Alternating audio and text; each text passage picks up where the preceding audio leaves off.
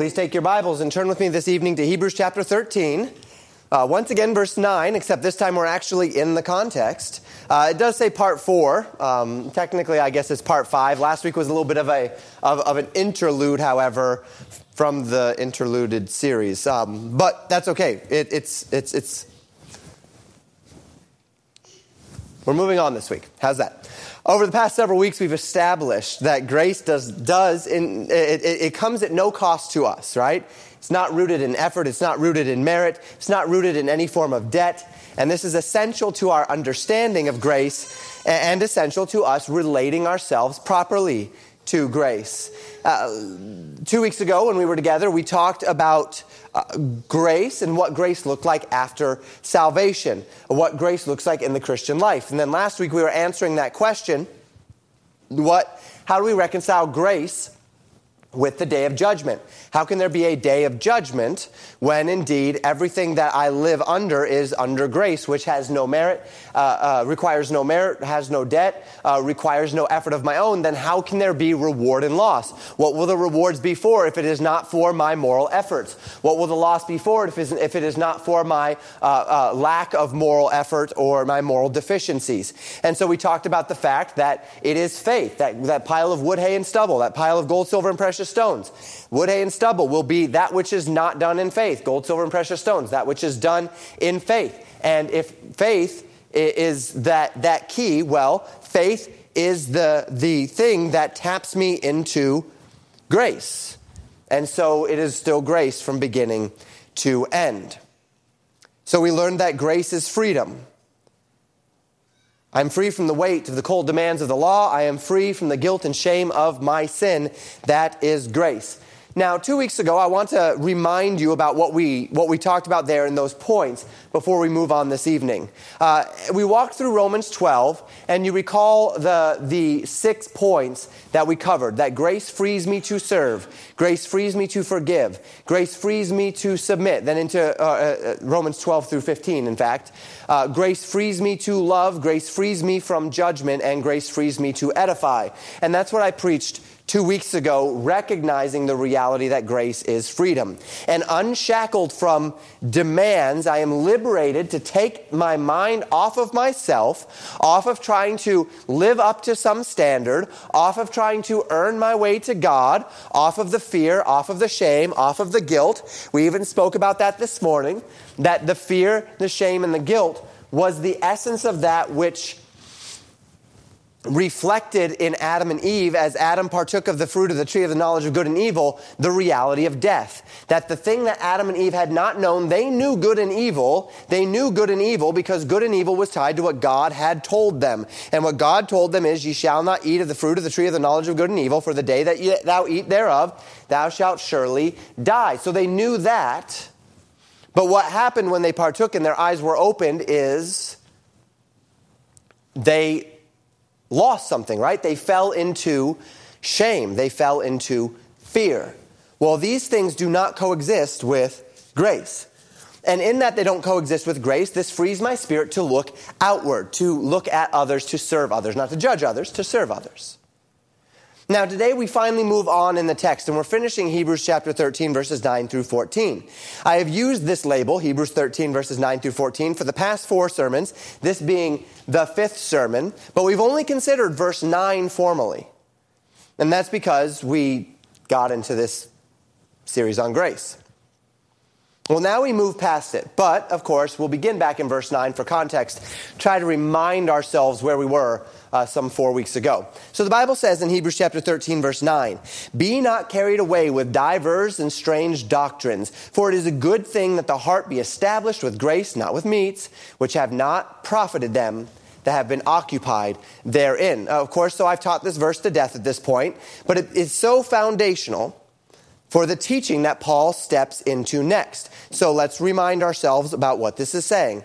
First, the instruction don't be carried away with diverse and strange doctrines. This not meaning strange, like really, really weird, off the mark doctrines that are, are way out there, but rather foreign. That word meaning foreign. Foreign to what? Is the question we ask next. What is the diverse and the foreign doctrine for which uh, we, we are, are not to be carried away with? Well, that's where the next phrase comes in. For it is a good thing that the heart be established with grace. So, what it is that is a foreign doctrine is a doctrine that is not in keeping with, in line with, in consistency with grace. With Paul instructing the listeners to be careful not to be carried away by teachings which are foreign to that doctrine. And of course, we've talked about that now. And this is contrasted with those who would seek to claim Christ, perhaps, perhaps not to claim Christ, but one way or another hold a loyalty to the cold, the harsh, the weighty expectations of the Old Testament law. Not that the law is bad or wrong or evil, just weak and incapable of producing anything of spiritual value under grace. And Paul continues to contrast grace and the law then as he continues in verse 10.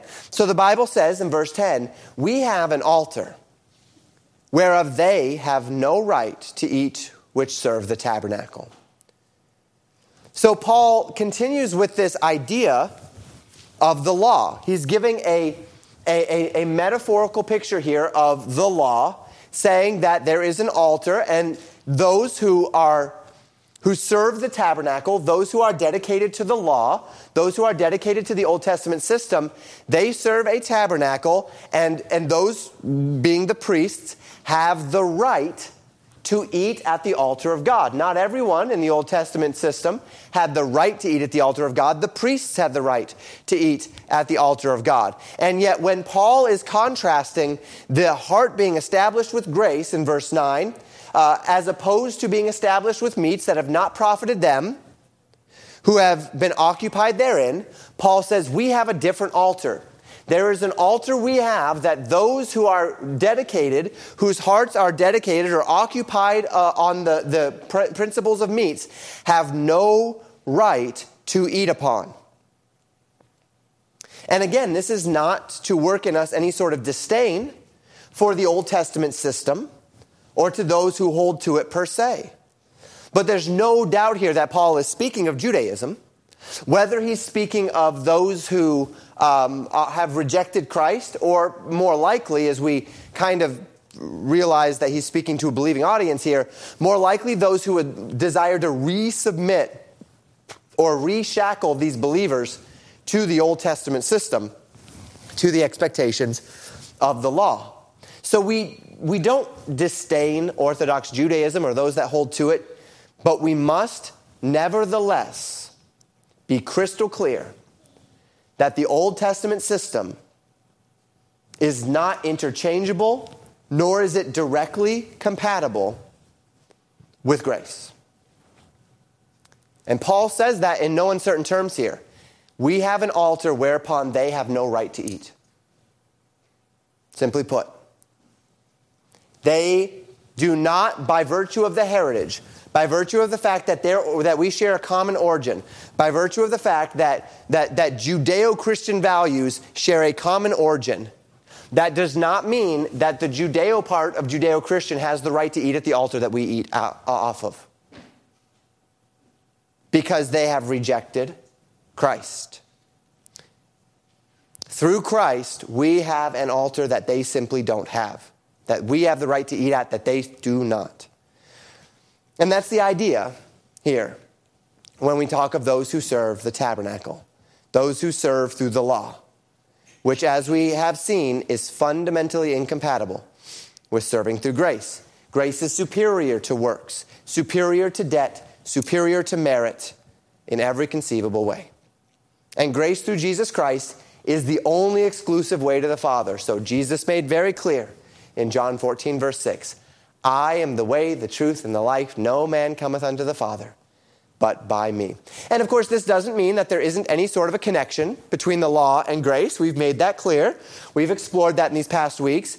But much to the contrary, Jesus is not the abolisher of the law, Jesus is the fulfiller of the law. The law was a shadow, a shadow of a greater reality that was to come and that reality is Christ. The law cast a shadow of Christ, but when Christ came, that shadow was no longer necessary. Jesus said, as I just said, as I just quoted Matthew 5 17, think not that I am come to destroy the law or the prophets. I am not come to destroy, but to fulfill. Christ is the end of the law. The idea there meaning the purpose of the law, the fulfillment of the law. The law pointed to Christ, the law directed us to Christ. And as we submit to Christ, in Christ, the law is fulfilled in us. So that we read in Romans chapter 8, verses 3 and 4. For what the law could not do, in that it was weak through the flesh, God sending his own Son in the likeness of sinful flesh, and for sin, condemned sin in the flesh, that the righteousness of the law might be fulfilled in us who walk not after the flesh, but after the Spirit. Christ came to condemn, condemn sin in the flesh. Condemn sin in the flesh. Unto what end? Well, unto the end that the righteousness of the law might be fulfilled in us, but not in us as we walk according to the law but in us as we walk according to the Spirit.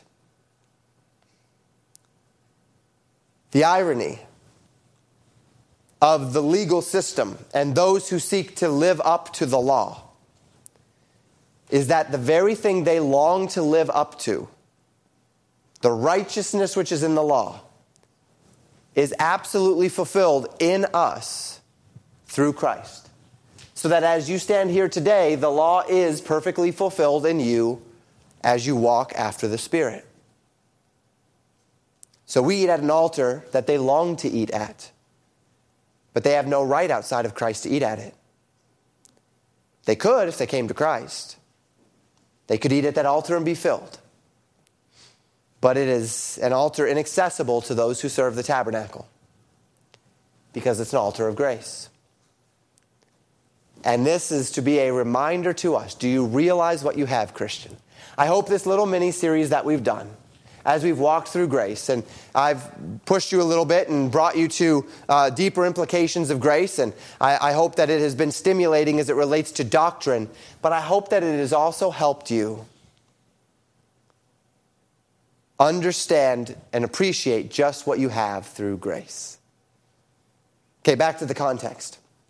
Jesus is the fulfillment of the law. And even the law itself prophesies of the fulfillment in so many ways. So Paul says in verse 11 For the bodies of those beasts whose blood is brought into the sanctuary by the high priest for sin are burned without the camp. Okay, so as we would expect, Paul is referencing the Old Testament law here, and he uh, and instructions directly related to the sin offering. There were any number of offerings that the priest would do. They had trespass offerings and sin offerings and meal offerings and such. But the sin offering is somewhat unique in that, unlike the other offerings, the sin offering was taken outside of the camp to be burnt. And this was first established in Exodus chapter 29, where we read this And thou shalt cause a bullock to be brought before the tabernacle of the congregation.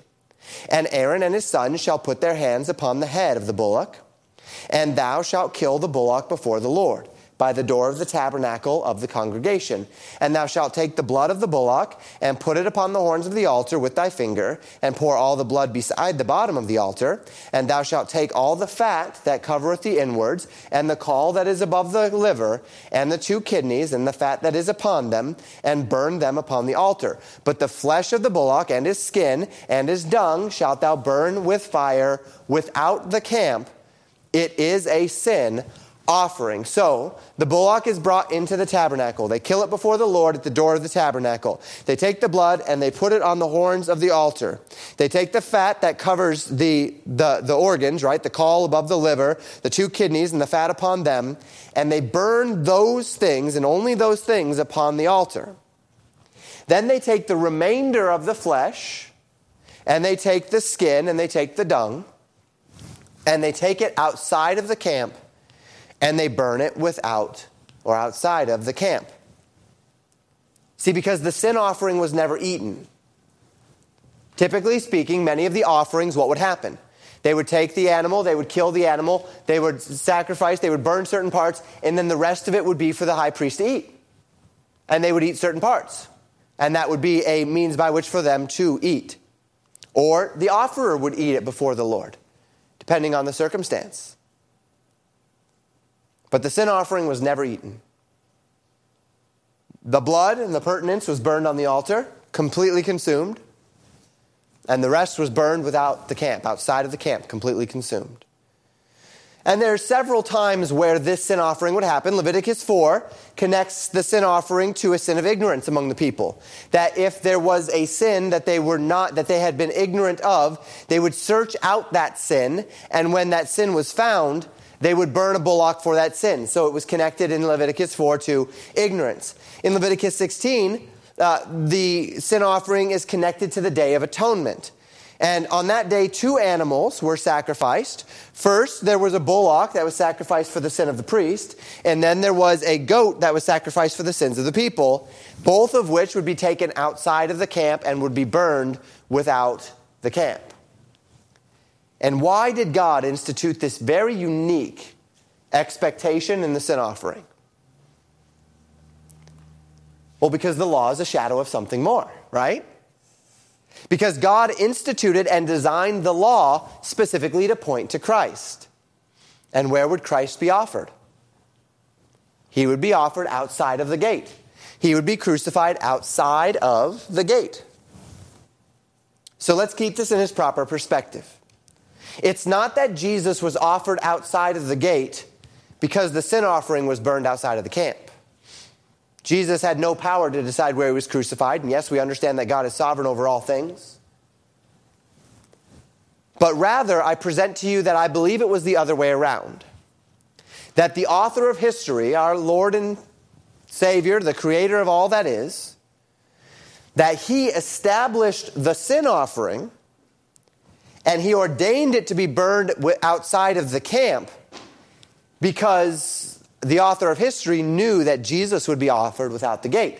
And the law was instituted as a shadow, as a means by which to point to Christ. And so God, knowing that the lamb which was slain before the foundation of the world would be offered outside of the gate, ordained that the sin offering that his people would perform in the thousands of years leading up to Christ that was intended to point to Christ, that that sin offering would be burned outside of the camp in order to connect it to Christ when he came. God ordained that the sin sacrifice be offered without the camp because that sacrifice, as with the entire system, speaks of Christ. So, verse 12 says this Wherefore Jesus also, that he might sanctify the people with his own blood, suffered without the gate. Jesus, that he might sanctify the people with his own blood, for without the shedding of blood there is no remission of sins, he too suffered outside of the gate. Because Jesus' offering was judicially a sin offering for the people. Okay, so good, right? Jesus is our sin offering. Jesus fulfilled the law. We have received this gift. There doesn't need to be another offering for sin. There need not be these sacrificial uh, um, overtures anymore that are, are demanded in the law because Jesus has fulfilled the law, because Jesus has become those things for us. We've received this. Now it's time to understand what it means. Verses 13 and 14. Let us go forth, therefore, unto him without the camp, bearing his reproach. For here have we no continuing city, but we seek one to come. So, two weeks ago, we said grace is freedom. And we know that grace is a free gift, that grace operates apart from effort or merit or debt. But though grace comes at no cost, grace does bring us to a point of sacrifice it calls us to bear a reproach. We are called to follow Jesus without the camp, to follow him to the place of his sacrifice, and to bear his reproach. Now, what is this reproach? Verse 14 says, We have no continuing city, but we seek one to come. It is the reproach of one who seeks a city in another land. It is the reproach of one who rests in what has been done for him rather than what he can do for himself. And this kind of falls back upon that merit idea. And this is important. when we think of the reproach of Christ, we often think of the pagan world, the heathen world, the world of people who love their sin and who don't like the fact that they don't feel good when they're around us because we aren't, aren't exercising ourselves to the same degree of riot as they are, right? And because of that, because they are not exercising themselves, or because we are not exercising ourselves, uh, to the same degree of wickedness, uh, they feel guilty. They don't like that. They don't like us. They impose, they project upon us their own shame, and they are thus angry at us rather than being angry at their own sin. And that's what we often think of when we talk about bearing the reproach. That I have to go into a world that loves sin, and I have to deal with the mocking, and I have to deal with the, um, with the, the, the, persecution, and I have to deal uh, with the, the um, ostracization, uh, being, being ostracized. There we go. I have to deal with being rejected.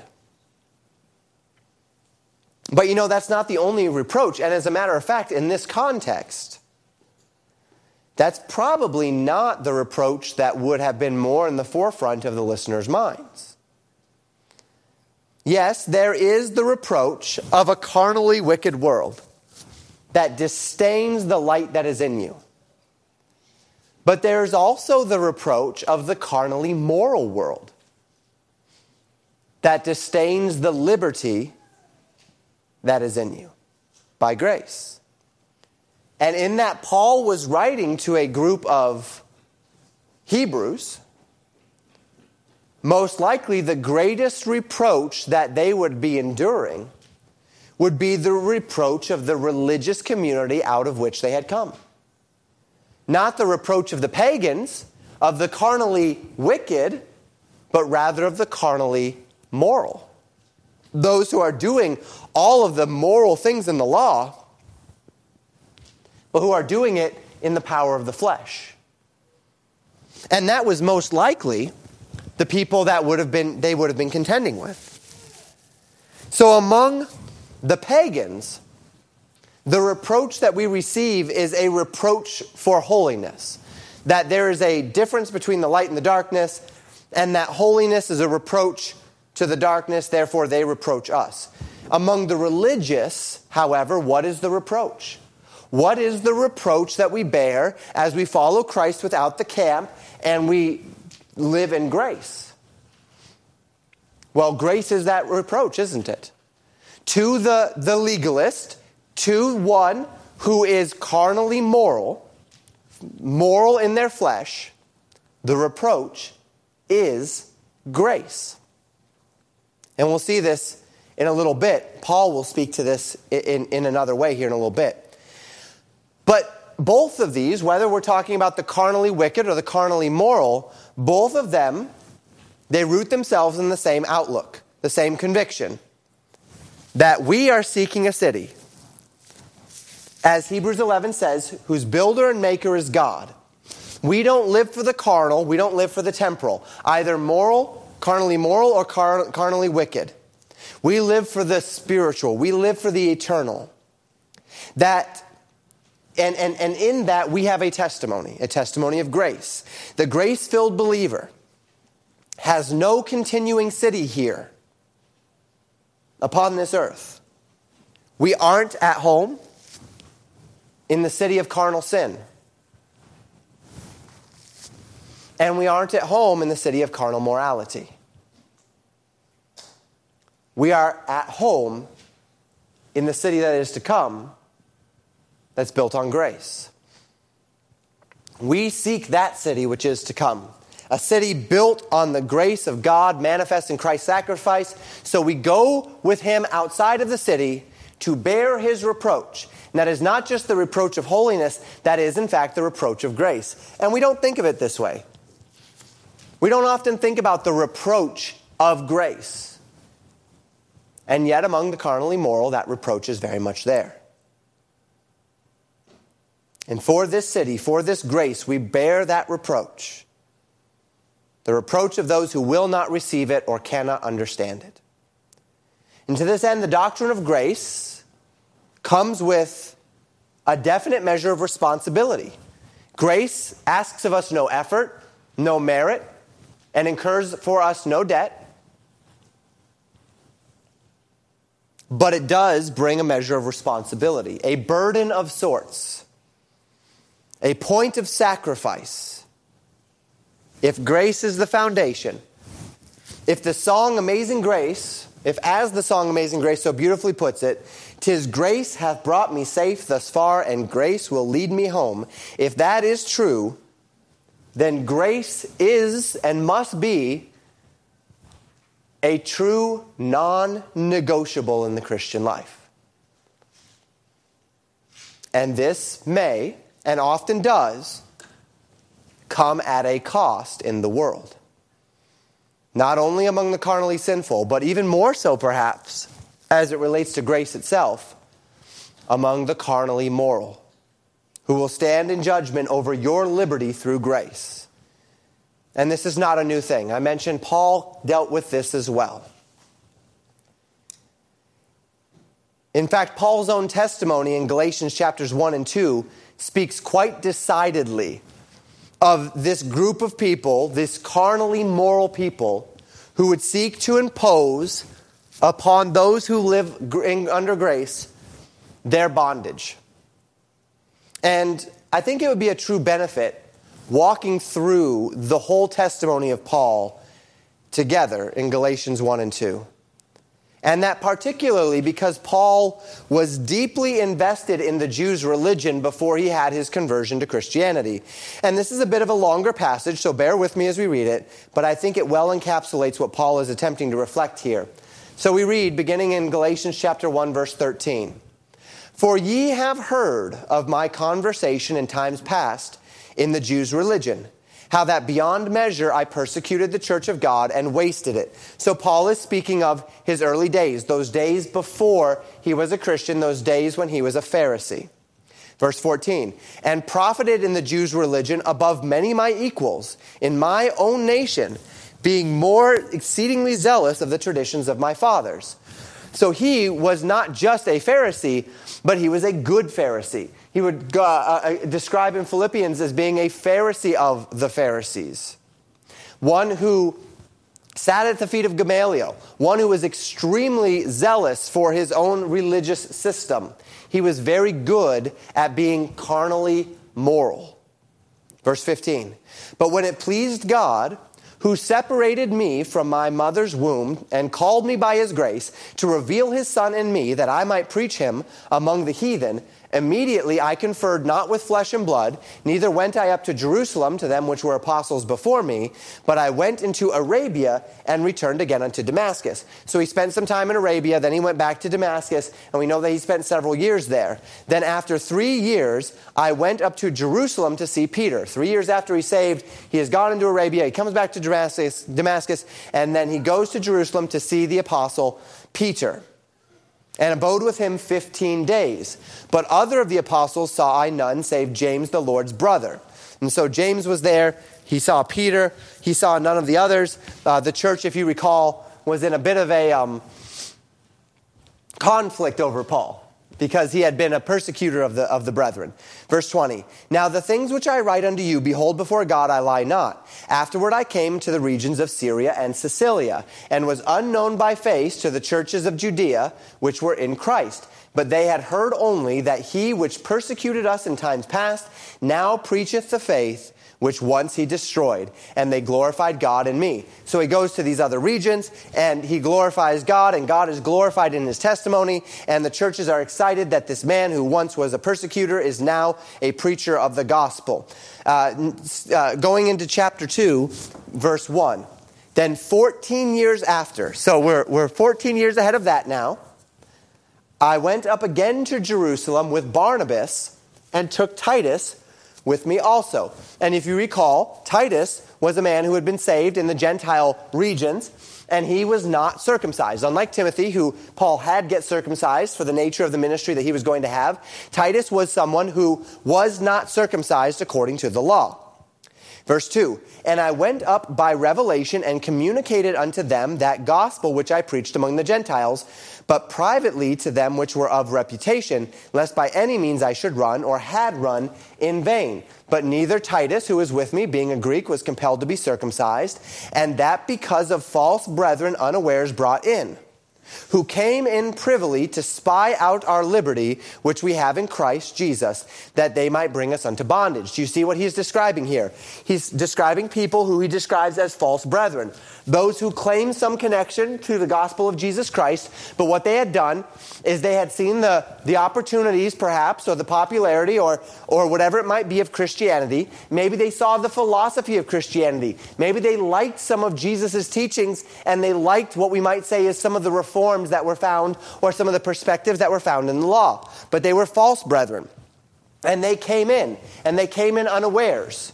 They came in privily. They came in and the people didn't realize that they were false brethren. But Paul identified them as false brethren because they did not hold to the doctrine of grace. They were carried about by diverse and strange doctrines and not the doctrine of grace. He said they came to spy out our liberty, which we have in Christ Jesus. That is grace, in order that they might bring us back into bondage. That would be the law. Verse 5 To whom we gave place by subjection, no, not for an hour, that the truth of the gospel might continue in you. Paul says that he stood against them and he would give no place as they sought to reason as to why the law mattered, as they sought to reason uh, what, why it was that they should continue in these traditions. Paul said, No, no, no. You cannot both bind yourself to the system and live in grace. And grace is supreme and it must reign supreme.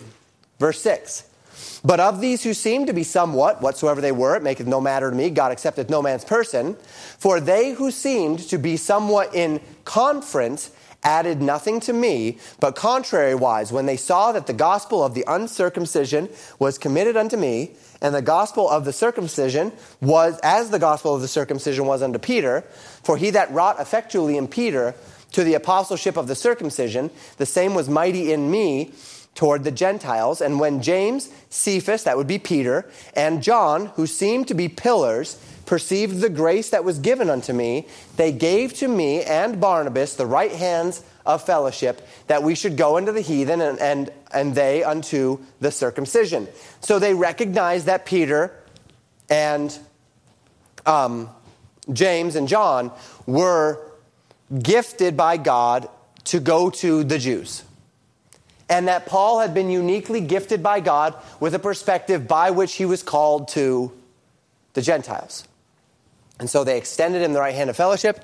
He was going to do things differently, but he was holding to grace. He was holding to the gospel. They had the same Lord, the same Lord that called them unto the circumcision, called him unto the uncircumcision. And so they extended this right hand of fellowship. Only, verse 10 says, they would that we should remember the poor the same which I was also uh, forward to do. So he says, Yeah, absolutely. I'm definitely still preaching that. Verse 11. But when Peter was come to Antioch, and this is later, I withstood him to the face because he was to be blamed. For before that, certain came from James. He did eat with the Gentiles. But when they were come, he withdrew and separated himself, fearing them which were of the circumcision. And the other Jews dissembled likewise with him, insomuch that Barnabas also was carried away in their dissimulation. That word, of course, meaning hypocrisy. So Paul says, Then there came a time where I was in Antioch, and Peter was fine eating with the Gentiles according to grace. Something which would have been un, un, unallowable in the law, but was according to grace until James sent another contingent of Jewish believers, and they came and they refused to sit with the Gentiles. And then Peter, in a, uh, in a mistaken fervor to, uh, um, to interact with them, sub, uh, sub separated himself from the Gentiles. And so powerful was Peter's testimony that Barnabas too separated himself from the Gentiles. And they went and they ate with these Jews, these Jews who were submitting themselves to the law and thus were rejecting the Gentile believers in the name of keeping to the Old Testament law.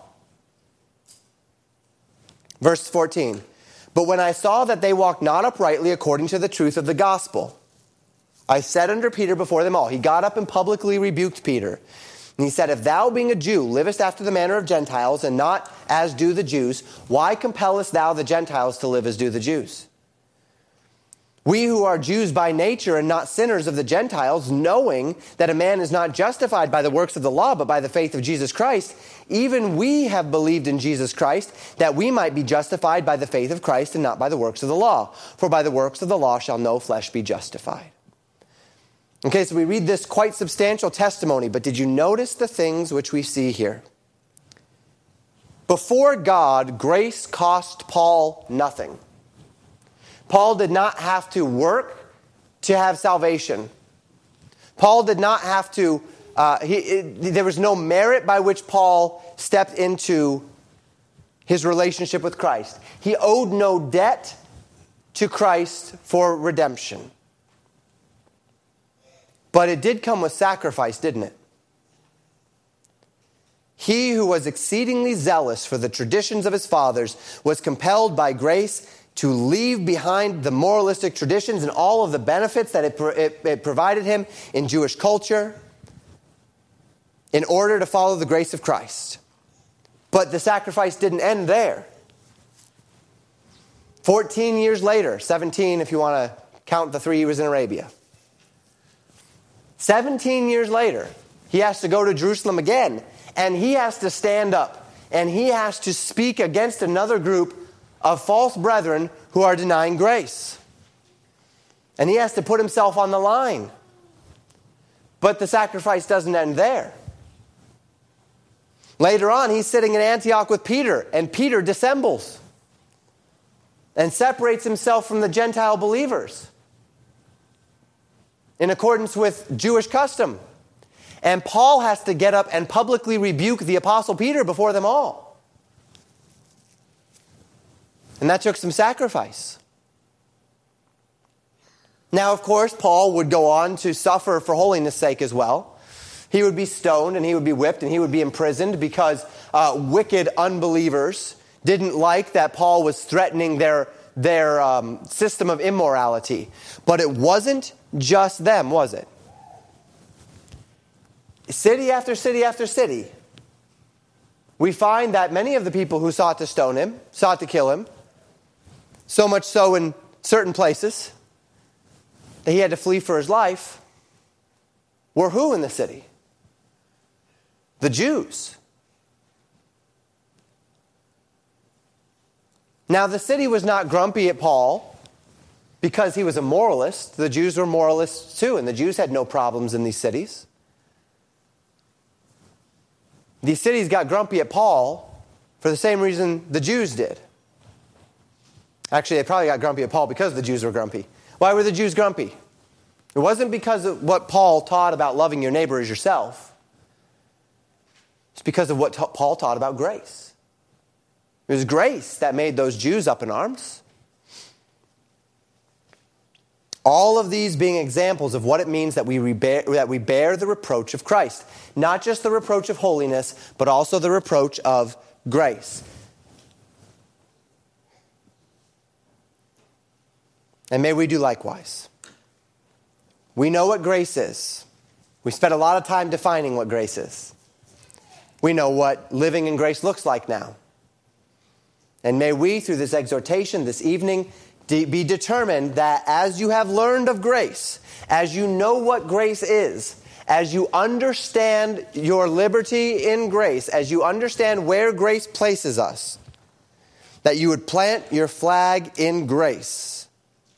That we, through this exhortation, would hold fast to this doctrine with all of our might, bearing whatever reproach grace might ask of us, both among the carnally sinful world, who that will be more of a holiness reproach, but even among the carnally moral world, who would seek to spy out our liberty and bring us back into bondage that we may reflect the same conviction Paul did. We read today in Galatians 1 and 2 through to verse 16 of chapter 2. But I bring you back to a verse that we talked about last week as we close today. Just four verses after this, Galatians 2:20. I am crucified with Christ. Nevertheless I live, yet not I, but Christ liveth in me. And the life which I now live in the flesh, I live by the faith of the Son of God who loved me and gave himself for me. This is the idea of going without the camp and bearing his reproach. Let us live in the fullness of grace which Christ purchased for us. We have an altar, we eat upon an altar that those that do not have grace do not have the right to eat. Don't yield that lightly, Christian. Thank you for listening to Pastor Jamin Wickler from Legacy Baptist Church in Buffalo, Minnesota. More information about Legacy Baptist Church and a library of sermons are available at www.legacybaptistchurch.net.